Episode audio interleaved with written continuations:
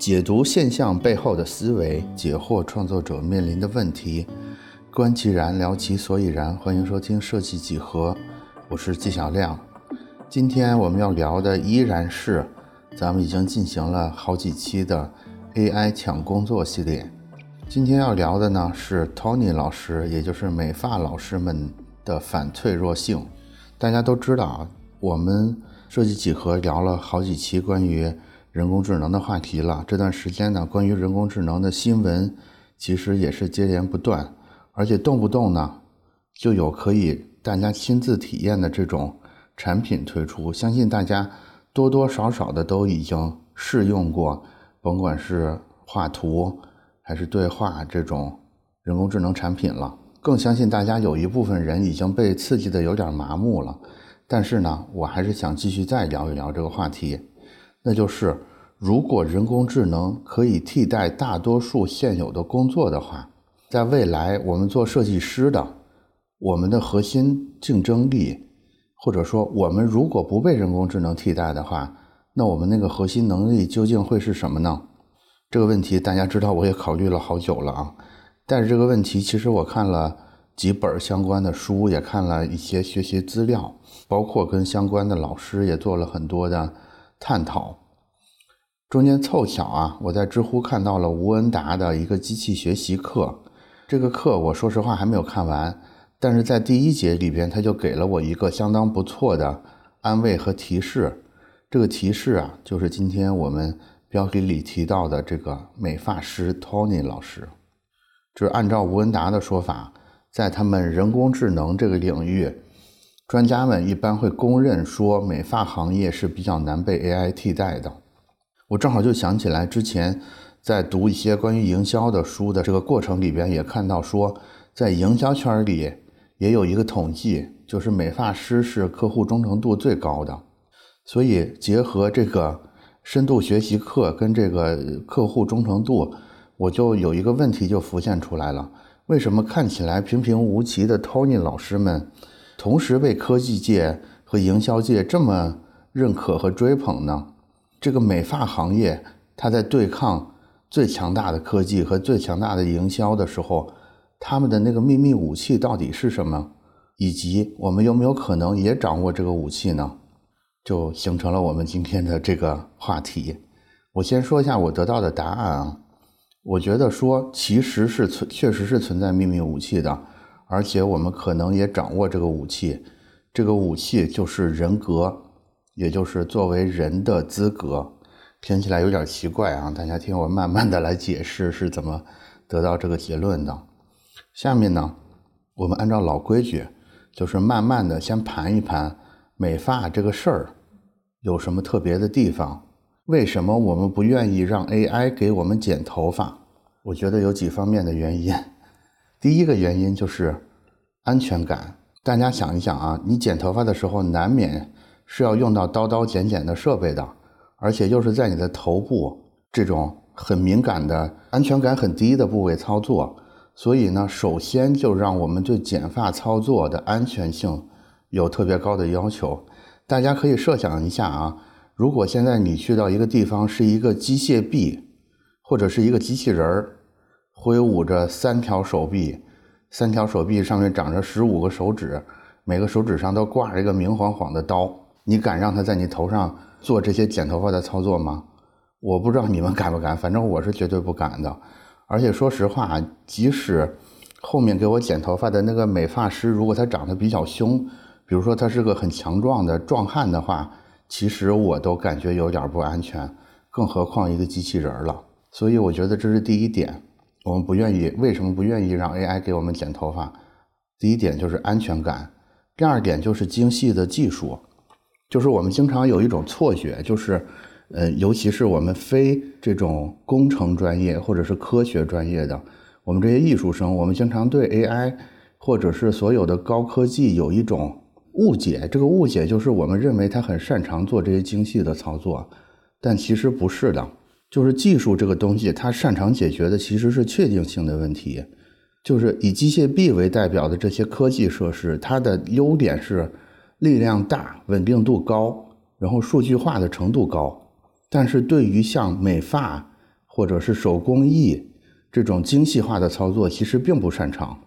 每个人的头型啊，每个人对于他发型细节的要求都是千奇百怪的。我觉得，即使 AI 能理解这些需求，但是它的机械臂可能在硬件上就没有办法像一个熟练的美发师那样去做这么精细、细微的操作。更别说你在剪发的过程里边，还有大量对于顾客现在的微表情的客户一些呃没有说出口的这些需求的感觉，包括你跟他呃按压的力度等等的控制，其实我们是很难用。一种数据化的标准化的算法，去给到一个机械臂之类的设备的。但是这个与此同时，正好是一个经验丰富的美发师最擅长的部分。我们会发现有很多所谓业绩最好的 Tony 老师吧，他只要简单的跟你说几句话，或者有一些眼神上的交流，他就能对后面究竟应该用什么手法来对你进行这个美发服务有一个基本的感觉。所以我觉得这是第二点，为什么 AI 很难替代美发师的原因。这点可以归纳成，就是精细技术的实现能力，其实是 AI 包括高科技设施很难很难完成的。然后就是第三点，第三点其实是最关键的，就是我把它归纳成叫做沟通感和社交性。我们。包括 Tony 老师这个名字为什么来？是因为我们很讨厌我们一边剪头发，然后这些美发师会一边疯狂的想跟我们聊天，去疯狂的推销他的年卡。这个其实有人会说，如果有不说话的美发师，那将是非常好的一段体验。但是我同时又说，我们不愿意被被 AI 服务的原因，是因为人类美发师给我们提供了这个所谓沟通感跟社交性，是怎么回事呢？我觉得是这样的，就是我们讨厌的其实不是美发师本人。大家想一下啊，你能允许一个人站在你的背后操作你的头发，基本上你肯定是本身你是不太讨厌这个人的。你讨厌的是什么？你讨厌的是这个人他着急忙慌的卖卡的这种状态。也就是说，其实现在美发行业让我们不舒服的，并不是美发师，而是现在的美发店们基于。他们基于卖卡的这个商业模式，大家可以想一下，如果一个美发师你不讨厌他，他已经在给你剪头发，然后他能很很感同身受的观察到你现在是想说话还是不想说话。假如你想说的话，他跟你聊的是基于你的发质啊、你的头型啊、时下的一些流行啊，反正跟剪头发相关的一些话题，同时呢。他又确实在给你提出特别有效的基于你个人的一些建议。其实，如果美发师是这么跟我们聊的话，其实我们是很期待这些沟通的。我们至少不是绝对是不讨厌这些沟通的。对，大家注意到我用了“沟通”这个词，也就是说，它其实是一种对话式的交互方式，就是你说一句，我说一句，两边都是有自己的主见的。大家可以想象一下，其实这个画面对 AI 来说是有点难的。就是甭管出于什么原因吧，它更多的还是带有过多的服务的色彩，我觉得是这样的。但是其实，尤其是在比较高端的，比如说美容美发的这个场景下，我们期待的并不是一个完全按我们想法去操作的人，我们期待的是一个能引导我们的真真正对这行有很深的理解的人。所以呢，其实关于发型的审美。是没有一定正确的答案的，或者说，顾客觉得好，它就是好；觉得不好，就是不好。同样一个发型，可能由不同的美发师做出来，在顾客那儿得到的评价会是截然相反的。所以这里边有一个关键词，就是感觉。我觉得“感觉”这个词，它就是社交性这个词的进一步深化。这时候可能有人会说，我不太认同你的观点，因为我从来不和我的美发师社交。我和他的交集只发生在美发店，他给我剪头发的时候，即使那个时候我也不想跟他说话。对我觉得完全没错，我也是这样的人。但是你要注意，你刚才说的那句话里边用到了“我的美发师”这个词，我觉得“我的”这个词就透露出来我们对美发师的一种感觉。其实我们是感觉我们跟这个服务或者跟这个人之间是有一些特别个人化的、特别定制性的。属性在里边的，这个对 AI 来说，我相信他们是能实现的。但是实现的成本可能就有点太高了。也就是说，AI 当然，你比如说你花五亿的预算，完全就是适配我这个人，你当然可以调教出来一个非常好的、更专属于我的 AI。但是这个投入产出就有点不合适了。所以我们在真正的生活里是很难遇到这种程度的、这种程度调教的 AI 的。这就是我从理发师，从那个为什么我们不愿意让人工智能给我们剪头发这里边找到的几个理发师的这个独特的优点。第一个叫安全感，第二个叫精细技术，第三个叫做沟通感或者是社交性。我觉得这三个词其实可以用一个词来归纳，这一个词就是信任。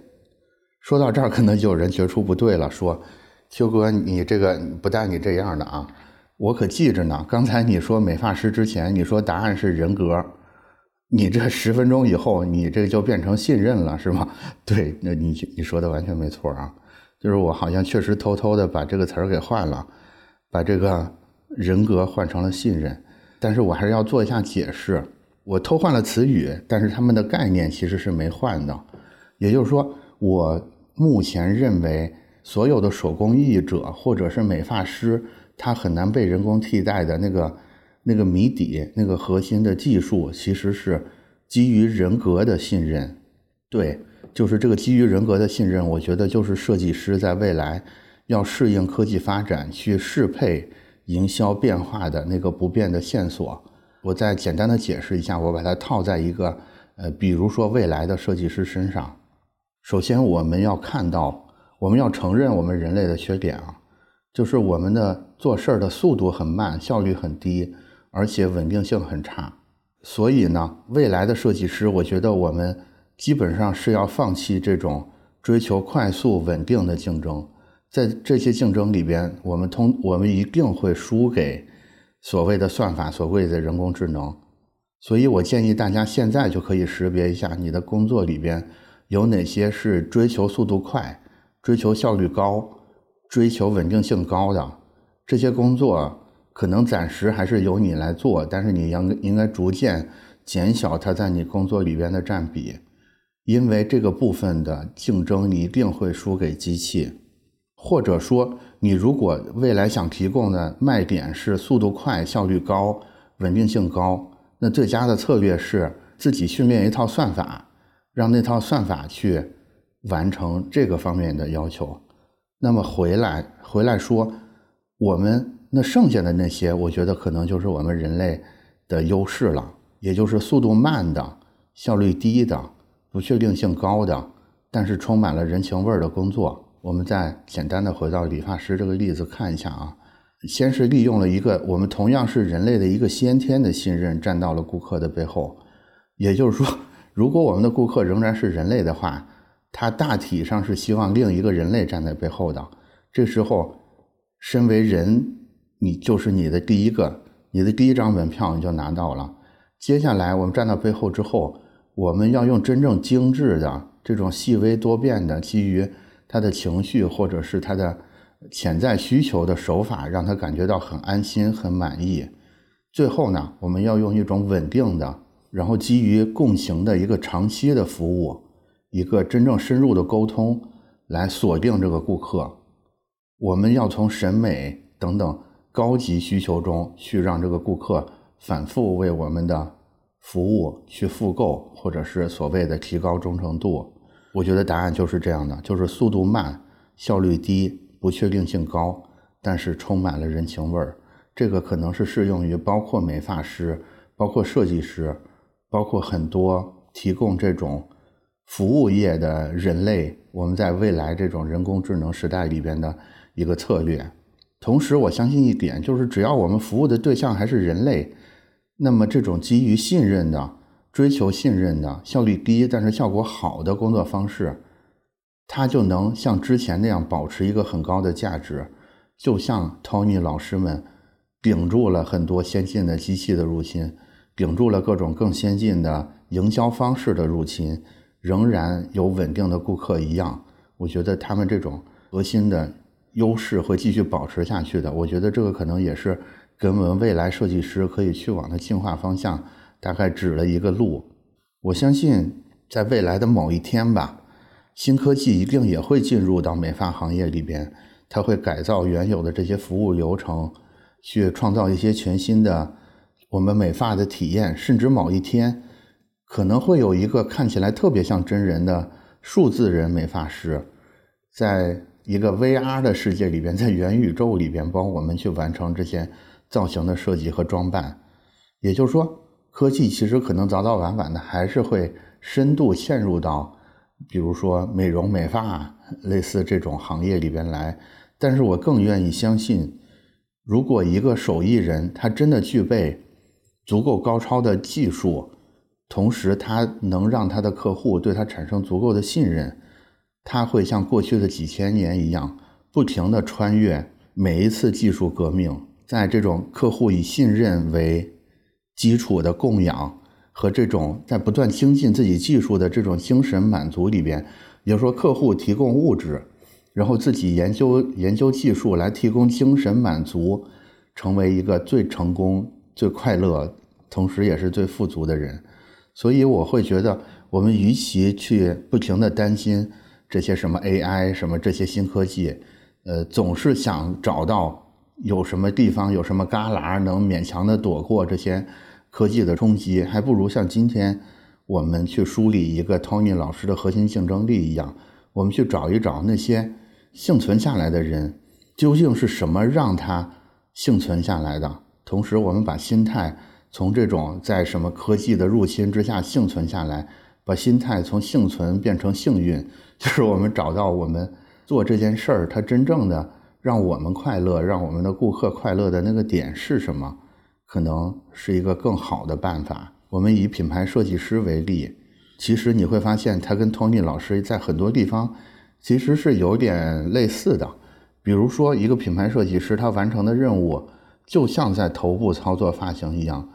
同样是一个企业一个一个客户非常敏感重要的部分。然后这个部分里边，就像我们在修剪那个发型的细节一样，其实包含非常复杂的。